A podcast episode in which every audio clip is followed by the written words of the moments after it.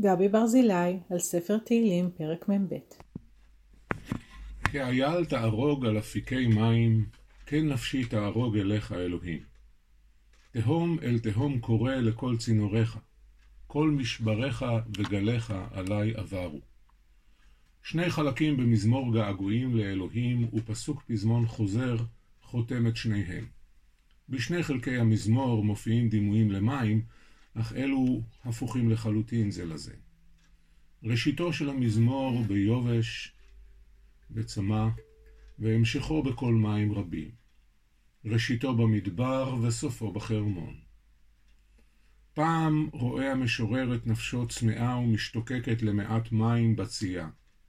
המרחק מאלוהיו נדמה לו כמדבר החרב ובלתי נגמר, ושאלת אויביו, איה אלוהיך, דוקרת בו ביובש נורא. רגע אחר כך הוא חש כטובע במבול של מים. התהום שמעל השמיים מתחברת אל זו שמתחת בגשם שוטף, ונפשו של המשורר נסחפת בגלים הכבירים. אז מה בעצם קורה כאן? אם בתחילת המזמור מייחל המשורר לפגוש את אלוהיו, בהמשך הוא חש שפגישה כזאת בלתי אפשרית, כיוון שהשהות בנוכחות האל גדולה ומפחידה מדי עבורו. אולי השינוי הקטן בפזמון החוזר הוא המפתח להבנת הדילמה שבמזמור. פסוק ו' מסתיים בשאיפה להודות לאל אל מול פניו, ואילו בפסוק י"ב מחליף המשורר את המילה פניו בפניי.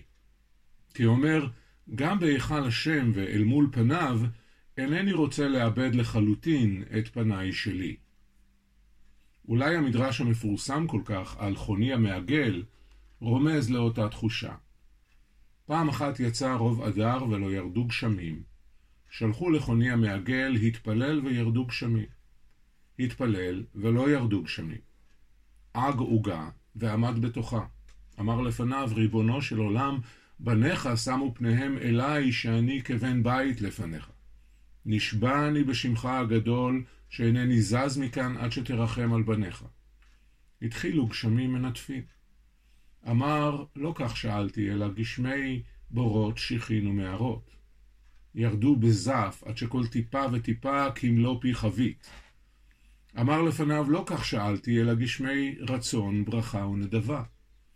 ירדו כתקנן. עד שעלו כל העם להר הבית מפני הגשמים.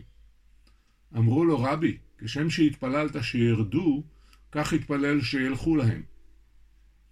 אמר להם, כך מקובלני שאין מתפללים על רוב הטובה. אף על פי כן הביאו לי פר הודאה. הביאו לו פר הודאה, סמך שתי ידיו עליו, ואמר לפניו, ריבונו של עולם, עמך ישראל שהוצאת ממצרים, אינן יכולין לא ברוב הטובה ולא ברוב פורענות. כעסת עליהם, אינן יכולים לעמוד. השפעת עליהם טובה, אינן יכולים לעמוד. יהי רצון מלפניך שיפסקו הגשמים ויהא ריווח בעולם. תלמוד בבלי, מסכת תענית, דף כ"ג עמוד א'